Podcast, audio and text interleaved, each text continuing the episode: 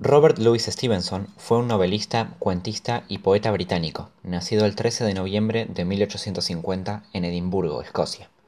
Su nombre completo era Robert Louis Balfour Stevenson.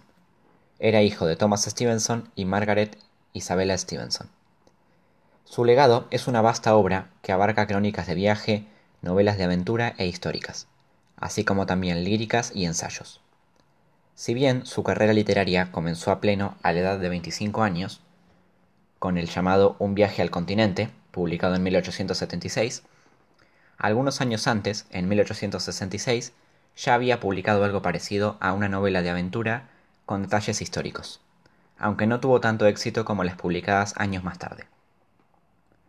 En 1875 conoció en Bélgica, en uno de sus recurrentes viajes, a Fanny Osborne, quien sería un tiempo más tarde su esposa, con quien tuvo tres hijos.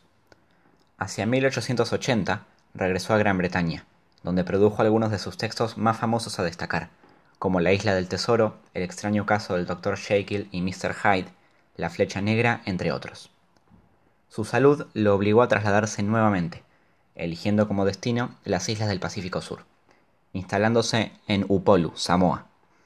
Inspirado por el ambiente tropical en el que se encontraba, escribió en 1893 el cuento titulado La isla de las voces.